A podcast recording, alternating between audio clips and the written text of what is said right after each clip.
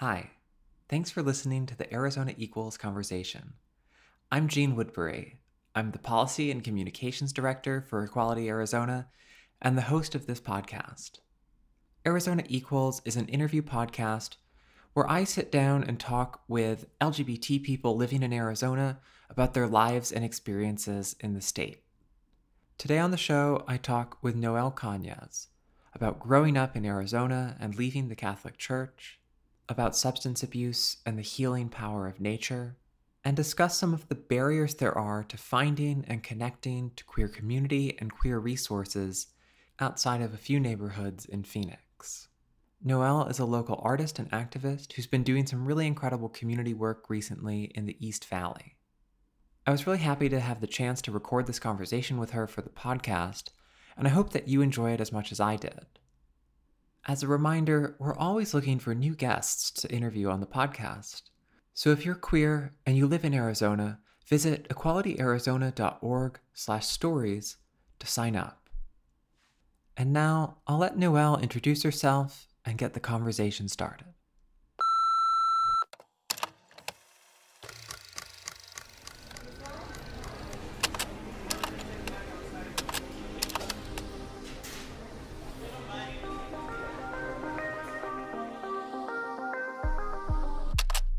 My name is Noelle Cañez. My pronouns are she, her, and aka I also go by Daddy Satan, my drag name. I am 27 and I'm pansexual. I'm also biracial and I am born and raised in Arizona. And I love art, I love drag, and I was brought up in the Catholic Church. So I am well rounded, a little bit weird, but I know there are people out there just like me too. Ah, Wonderful. Thanks so much. Thank you for coming and speaking at the march. It was awesome. Like, literally, could not have gone better than what happened. You know, I was really impressed. Like, you emailed me, asked me to be part of that. I was really excited to be part of it because we've seen a lot of really successful rallies at the Capitol, but not that kind of mobilization around trans rights. right. Not at that scale. And Yeah. when I got there, I thought, oh, this is a lot of people. And then it got like four times bigger. Yeah, yeah. uh, by the end of that, uh, it was a really big crew. I'll, have to put a photo because you got that great photo of like the whole Mhm. group. I'll have to put that in the I'll show notes that. for the podcast. Yeah. Can you tell me a little bit about how that came together, the trans rights rally? Yeah, it actually was a national one, and I saw a post for it on Instagram, and I'm like, I bet nobody in Arizona signed up. And I looked, and there was nothing. And um, I was the creative director and secretary for um, Queer Queerizona. And I was like, well, since I already volunteer with them, I bet like we could make it an event and then promote it from there. And it went off without a hitch. That's amazing. yeah. Oh, you said you were the secretary Yes. and creative director, Yes. um, but you've you've moved on from the organization. Yes, I was there for six months starting in November of 2021. Uh, we did a ton of great stuff, but I wanted to go somewhere else that was a little bit different, maybe match what I was thinking a little bit more, I guess. Um, but I just signed up to be a volunteer for Drag Queen Story Hour, and I'm going to be doing some photography, videography, YouTube stuff for them. Oh, that's amazing. Yeah. Um, where could people follow that work? Uh, is there like a Facebook page or an Um, Instagram account or For anything? Drag Queen Story Yeah. Hour, I think it's Drag Queen Story Hour AZ for Instagram. okay. And then I think their website might just be the national website. I'll have to double Okay. check on That that. makes sense. But I'll be working for the AZ chapter of it. okay, that's really exciting. Yeah. Uh, how did how did that connection come about? Um, yeah, that's a good one. Um, I actually met David Boyles. When was the first time I met him? Okay, so he is the uh, president of the Arizona chapter for Drag Queen Story Hour. Oh, cool. I can't quite remember the first time I met him. It, it might have been on Instagram. Nice. And um, he actually knows a bunch of my coworkers, and they host queer movie nights at his place. oh, that's so cool. Yeah, and so he invited me over to one of them, and it was uh, really nice to see familiar faces, especially ones that are queer. And Yeah. A lot of the queer people that I work with actually helped me come out of the closet more too. So it was a little bit of a full circle moment. Oh yeah, that's amazing. Yeah, and he heard about um, my first drag show that was going to be at the Queerizona um, artist showcase, and that was back in March of last year. Yeah, I saw something about that. That looked really good. Yeah, it was a lot of fun. We just had a lot of uh, comedians, dancers, singers, just anyone from the community. These are all like queer comedians. Yes. queer- Oh, that's yeah, so great. Yeah, it was just we wanted everybody to have a space to showcase what they got, and also places for queers to meet up and be entertained and just be around community. Yeah, that's awesome. Um, but yeah, pretty much he came to my first drag show there, and we just kind of been friends since then. So yeah, That's really cool. yeah. So how long have you been connected to like the drag scene here in town? Not a lot at all. Um, that artist showcase that we had was my very first show, and it was just a community show, so it was me getting my feet wet for sure. Um, since then, I've only had one other show, and it was a virtual show through um, a LGBTQ club with ASU. Nice. and um, they were super fun. Everybody there was like really nice and really accepting, and the whole show was about like new performers, maybe never done it before. And I was very impressed with everybody's artistic skills and also how nice they were. But um, yeah, I'm very much getting my feet wet. I just got a drag mother, and uh, I'm trying to get on some local shows. So doing little steps. Oh, that's so exciting. Yeah. Um, you mentioned that you have a lot of queer coworkers who helped you come out. Um, are those well? First of all, where do you work, and tell me a little bit about that dynamic. Yeah, I work at the Chandler Library, and it was. It, it always seemed kind of like a queer friendly place. Like it was safe to be here, but I only came out like just before the pandemic. So in the beginning stages, I was very much still trying to pass because that was what was safe to me. And it was also very scary to come out of the closet. Yeah. And um, so when I came here, I started noticing that there were um, a lot of lesbians that worked here and other people that identified as queer. And they were just living as themselves without question. And if anybody had anything to say, like it didn't bother them. And it just kind of confused me at first because I was like, are you guys supposed to like hide? Like, uh, that's what I've been doing this whole time. Oh yeah. But um, yeah, the more that they just lived as themselves and nothing negative came of it, I was like, I guess I can do this too. That's so great. Yeah. Um, that makes me think. That's early pandemic, right? You're working at a library. I was also working at a library Nice. right at the beginning of the pandemic. I got hired in February 2020. Ooh. And a month later, I was sent home to figure out what is even going to happen, yep. right? We got brought back. We were doing this curbside pickup service. And it was just a totally different world from the library being like a safe space for people to come into, and people who can't always go into other places are welcome at the library. Uh, I know the situation was different in Chandler. Mhm. Uh, but what was it like for you as, as a worker in the library during that period? Um, it was really scary because, like you were saying, we didn't even know what's gonna happen with the world at the moment, let alone our jobs. So I remember one day our manager had us all come in for a meeting, and she was like, "Is everyone okay?" And we're like, "Why? What's happening?" She's like, "We're closing today." So that alone was scary because uh, pretty much everything we'd known was just thrown out the door. Yeah. And um, so from that point on, it was very weird because we didn't have any of our typical job duties. Like um, the position I was hired in is 100% customer focused. All my whole duty was answering customer questions. Yeah. And so they didn't really have much for us to do, but she fought to keep us on and like not for the city to lay us off or anything, Oh, which was really super helpful, yes. Um, but then she had to find stuff for us to do. So it was a lot of busy work of just like going through the entire collection, weeding out very gross items we may Mhm. have found. Yeah. Um, but it was also nice because it was an opportunity she gave us to do some career building. Um, one of the services we offer through the library is LinkedIn Learning. So I got to take Oh, different cool. classes just for my professional career, and they're all for free, and you get certificates at the end. So it was good. It was definitely scary, but there were benefits to it as well. That's wonderful. We did a lot of that kind of professional development, Nice. especially early on when Yep. we were just at home. They said, hey, spend a certain amount of time each week just learning and growing in your skills. What are you hoping to move towards in your career? Um, my dream would be a full time artist. If I could have a YouTube channel where I just display all of my different forms of art, but also incorporate activism into that, I think that would be like the most I could ever ask for, and it would be amazing. But, I mean, that does sound great. yes. Yeah.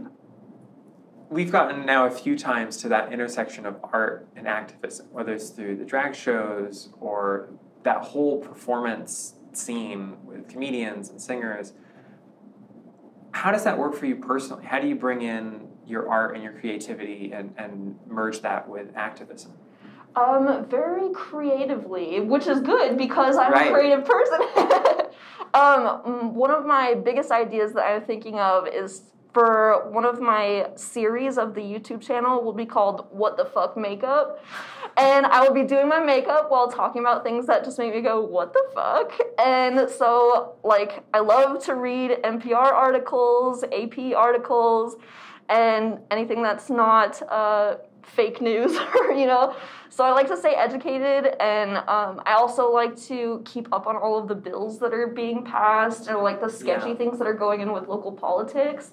So if I can educate myself and then share what I learn through my art, which is makeup and quite a few other things, Yeah. I think that would be great because then not only am I learning, but people around me are learning while also being entertained. And I get to showcase things that I've learned, but also things that I have talent in, like makeup. Yeah, I, I actually think that's really important. Instead of just here's the dry details, like here's how you, as a queer person living in Arizona, relate to this and how your art relates to it. it it's more personal and people can relate to it more on, on their own terms. For So sure. That's a really cool idea. Thank you. Um, you mentioned tracking negative bills, Mhm. all just the nonsense that happens in the state legislature about LGBT rights. Um, I'm not sure if you saw, but towards the end of the session, a few different uh, Republican leaders said that they wanted to introduce a bill to ban drag shows in some way or make it some kind of misdemeanor to bring kids to drag shows there's been all around the country people going to libraries and breaking up drag queen story time events as you move into that that work i mean not only working at a library professionally but doing that volunteer work um, is that something that you're paying close attention to and that you're worried about and do you have any kind of response for how you're going to deal with that if it becomes a problem Yeah, I definitely suffer through a lot of paranoia with all of this stuff going on. Um, because, I mean, it's kind of a weird spot. This is America. We're allowed to have like freedom of things, including freedom of thought. So yeah people can think negatively of LGBTQ all they want, but once they start passing bills against us, where is the freedom? Where is the equality in that? It's so anti American. And it's also very hypocritical because how many dads out there are taking their sons to Hooters? Like, that's pretty much the same thing, if not worse, than going to a drag show because you're just objectifying a woman and sexualizing her for her body instead. Whereas drag, you are celebrating yourself. You're celebrating all of the creative things that are inside of you, all of the ideas and all of the passions, and you get to showcase that to the community. And it's something that's not one way, it's definitely like everybody gains from that. Celebrating yourself, other people get to learn, well, I can celebrate myself and whatever weirdness that might be as well. So it's I think it's hypocritical for people to be so against drag because it's just about loving yourself. And honestly, it makes me sad because I see how much of the population does not love themselves and they fight against anything else that shows that. It's very disheartening. But um, I definitely have paranoia around uh, some of the more aggressive tactics they've used, such as the Proud Boys showing up with guns at events or protests coming to Drag Queen Story Hour. It's scary. Like, where is the freedom in that? I just want to be able to live myself and share that with people, and then to have people come and threaten you because of that, because of the love that you want to share, is super scary. Um, so the way that I'm currently dealing with it is going to therapy twice a week. oh, good. I mean, that's really good. Um, I don't know if you want to talk about therapy, but actually, my most recent interview I did was with a, an LGBT therapist, Ooh. and we talked a lot about the challenges queer people face sometimes finding a therapist who even understands queer identities in the first place. Yeah. That's definitely a problem I've had. I spent a long time trying to find a therapist who could actually get past identity questions and work with me on some of the other things I needed to work on. Um, is that something that you've experienced? Definitely. Um, my first therapist that I went to, um, I was very scared to even go. And I had, uh, when I was about 18, I had left the Catholic Church, which I was heavily indoctrinated into. And um, so the therapist I was going to was through my EAP with work. So I'm like, okay, free therapist, it's gonna be okay. So I type in the address to my um, Google. She takes me there, and it's at a church. Oh no. And I'm like, where am I? And so, anyway, I follow through. I meet with this lady who says that she's a therapist. And by the end of the session, she goes, Wow, you really are crazy, aren't you? So that was that was rough. yeah, that's just not what you needed at all. no, not especially for my therapist. Right. Um, and then after her, I went to another one, and she was just so generic. She came off as an ad pretty much. Like, I did not learn a single thing from her. And then after that, uh, the therapist that I have now, um, I think I may have even met her before I came out. So it wasn't something I even knew how to express myself very much. But when I did slowly start to express myself or even acknowledge that I was not straight, she didn't have a problem with it. And i was like oh i can finally like be at ease. I don't have to be stressed Yeah. out about just being myself so it was really nice to have a safe space to talk about things like that Yeah, it Um, sounds like it really helped. yeah. Actually. for sure uh, just so i probably started talking about LGBT, lgbtq things with her because of rupaul and i would Oh, just wow. mention like oh like i learned some things from rupaul like he's some of his sayings like his mantras really helped me like if those bitches ain't paying your bills then pay those bitches no mind like that's so simple but little mantras they really do help me get through life in general and she knew who RuPaul was. Like just knowing, I was like very much impressed. So she's one of the best allies I've ever come across. But I know how tough it is out there Yeah. to find therapists. My partner's been through the same exact thing. Like uh, they all just kind of judge a book by the cover, especially in terms of gender. Yeah. And it's not helpful to need to go to somebody to have a space, safe space to talk about these things with, and them not understand you at all, or not even want to try to understand or educate themselves is super difficult. Yeah. So we've both finally got a safe space. Oh, I'm glad. Yeah. You know, you mentioned something. I thought it was a perfect description of drag that people really miss sometimes when they focus on it's a performance. These are the elements that I'm seeing, but you characterized it as showcasing yourself to Mhm. your community. Mhm. I think that's actually where coming out comes from. Coming out in like a debutante sense, Ooh. right? And I love that image of drag. Uh, that's just really kind of underappreciated. I loved how you said it. Um, it sounds like that's been a big experience for you over the past couple years of just really being able to come out and showcase yourself to the community. Definitely. But you mentioned um, until you were 18, you were in a different space. Mhm. Um, did you grow up here in Arizona? Yeah, born and raised in Arizona. Even my parents as well. They're both from very small towns here in Arizona. Um, so I don't think they really knew any better coming to a big city and just brought the things they knew, which was religion, especially for my dad. And especially him being Hispanic, it's something that's ingrained in you from a very young age. Um, so yeah, I was heavily into the Catholic Church when I was a kid, and made me feel alone more than anything. So when you were there and you were really embedded in the church, it wasn't something that was giving you community. It was something that actually made you feel alienated. Yeah, I definitely felt like I was different. Um, for example, when I was a kid, I even wanted tattoos, and I would express that to the kids in youth group or my youth minister.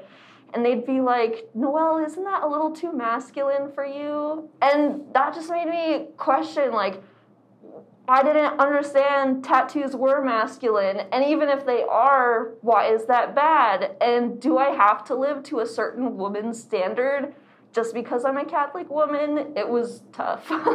yeah, I, I agree. I, I, think what's interesting is I've, I've spoken to queer people who have that experience of being really alienated and isolated inside their faith community.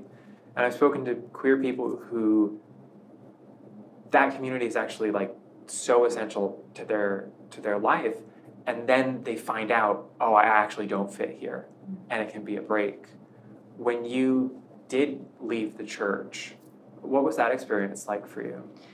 Uh, it was a horrible time in my life. Um, being so excluded, what felt like in my family, at school, and at the church, um, I was desperate for love and desperate for attention and any type of community. So I found that in really bad people that treated me horribly, and I ended up being sexually assaulted by a fellow Christian. So it was really strange to me, like, how could God allow sexual assault by another one of his followers to somebody who is so dedicated to it? Like, at the time, my life was Christianity and like fighting for it. Felt like you're fighting the good fight, you're spreading the good word. yeah. But for that to still happen, it just felt like why? And then all of the injustices of everything, like colonialism and oh so the list is literally endless. Um, just really made me be like you know what? I think the catholic church is not for me. Right.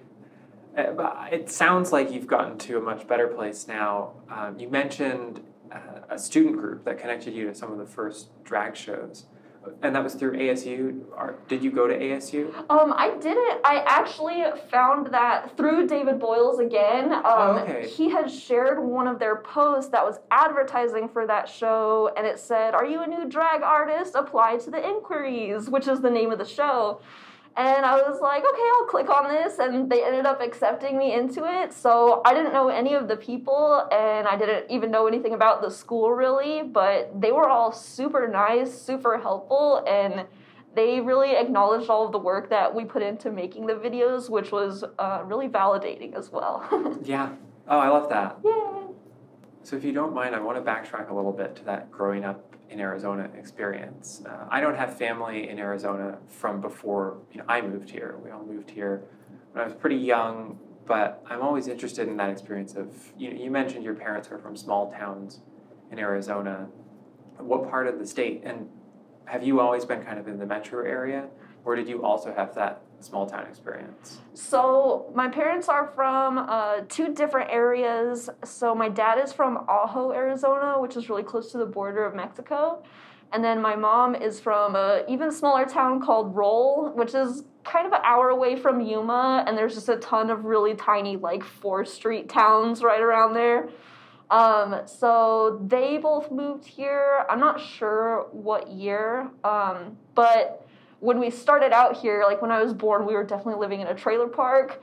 And until I was four years old, we just kind of lived that trailer park life. And then um, my dad, he got on working with some local city government, but in their fleet department as a mechanic. Oh, cool. And um, so we were like slowly starting to get better and better with finances, I guess, and then moved to the border uh, right between Scottsdale and Phoenix. So I had this city life growing up, but going to my grandparents, whether it was Ajo or in Yuma, um, it was uh, something I was very jealous of because life over there seems so much slower, so much calmer, yeah. and almost a little bit more natural. Whereas here it's always like, go, go, go, portray the perfect image, go, go, go. So it do was you, wild. do you ever think about moving to a different area of the state?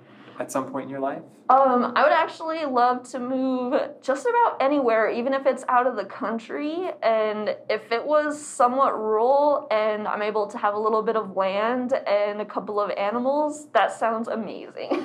That does sound amazing. yes. Do you think that's a future you could have in Arizona, or do you think Arizona is not going to be a, a welcoming place for you? Yeah, I don't really see Arizona as the place for me anymore, which is sad because growing up, like both of my grandparents were very much involved with the nature and surrounding me with nature because I think that's probably integral to living small town life. Like it's kind of all there is to do. Um, so I will definitely miss the desert, and I'll always be a desert girl at heart. But I I don't feel completely welcoming here. Like, where can queer people go in Arizona? There's a few gay bars, and they're pretty much all centered in Phoenix, and there's like one in Scottsdale. And I live very far east Mesa, so that's a 45 minute drive for me while gas is around $5 a gallon. So it's not always possible for me to just hop over to a drag show. And on top of that, I don't drink and I don't, uh, I get a little nervous around people who drink as well. So it kind of feels like in Arizona, they just force you to live the nightlife and there's nowhere else for us to congregate. Yeah. Which was one of the main reasons that we started Queerizona. Like, we wanted to have spaces for people to come and meet other like minded people to be safe together and do things that didn't revolve around nightlife or the influence of like maybe the pressure of drinking. Yeah, I'd love to talk more about that East Valley queer experience and maybe some of the work you did at Queerizona. Um, I saw some of like the nature walks. I saw something at the Riparian Preserve. Yeah. I just love that place. Yes. Um, how did you go about creating those programs and bringing people into that? Because I know, like, I mean, regardless of the price of gas, it can take 45 minutes to get from one part of the East Valley to another part of the East Valley. True. Uh, so, what was that like trying to breathe some life into that community? Um, it was interesting, but I always had a drive for it because I didn't want people to feel alienated the way that I did, especially in the East Yeah. Valley. Like, we did want to include events in Phoenix, but we wanted to include events all over the valley because we know that queers don't just be born in one city or in Right. one area. We know that we're everywhere, and um, so I wanted to host things that were anywhere people would be able to get to. Um, and as far as the nature walks, I wanted something that would be free, mainly because I know that queer people might not have um, financial advantages as people that aren't queer. So I wanted to not have to add financial stress to people just wanting to hang out with each other. Yeah. And on top of that, I find nature incredibly healing, and um, walking is also like just a natural thing to do. It's so natural. So I'm like, all of this is good for us. Let's be queer together. Let's do things that are good for your health, and let's just have fun together. And it was always a good time. Everybody was super nice. Yeah, and I really appreciate that perspective of not creating spaces that require queer people who, like you say, frequently don't have the economic uh, mobility of other people or the economic. Advantages. right. Um, creating a space where they don't have to pay to get in and they don't have to buy drinks to stay there. Right. Um, I really appreciate that perspective. Thank Um, you. And I, I also think it's interesting to talk about sobriety and, and queer culture. Uh, if you don't mind if I ask a question about that, Yeah. um, do you think that that's something that creates barriers for a lot of people? Because I know, like, as a community, we do deal with more substance abuse issues proportionately. Mhm. Um, so, do you think that's something that's keeping people out of community spaces? Mhm. Or it's something that you've seen keep people out? Hmm. Well, it's definitely interesting, and I'd like to first say, like, I don't blame anybody who goes to substances, especially in the queer community, because we face so much discrimination and hate on a daily basis. I totally understand the need and the want to get out of the present moment. Yeah. Whether it is something that's not good for you or something that is good for you, um, it doesn't really matter. Like, I know what it's like, so I feel you if you're out there and you're going through that. But um, I feel like it almost is the expectation for queer people to just party every night and or even if it's not every night it's like every weekend night go out get drinks go get drunk um, which like again no foul to wanting to live it up. Like it's your life and we're totally allowed to do that. But um, i don't know. I just feel like like it's a replacement to happiness almost. Like for me, true happiness is going on this healing journey, which is kind of like leaving substances and distractions behind, which is a, lot of growing pains.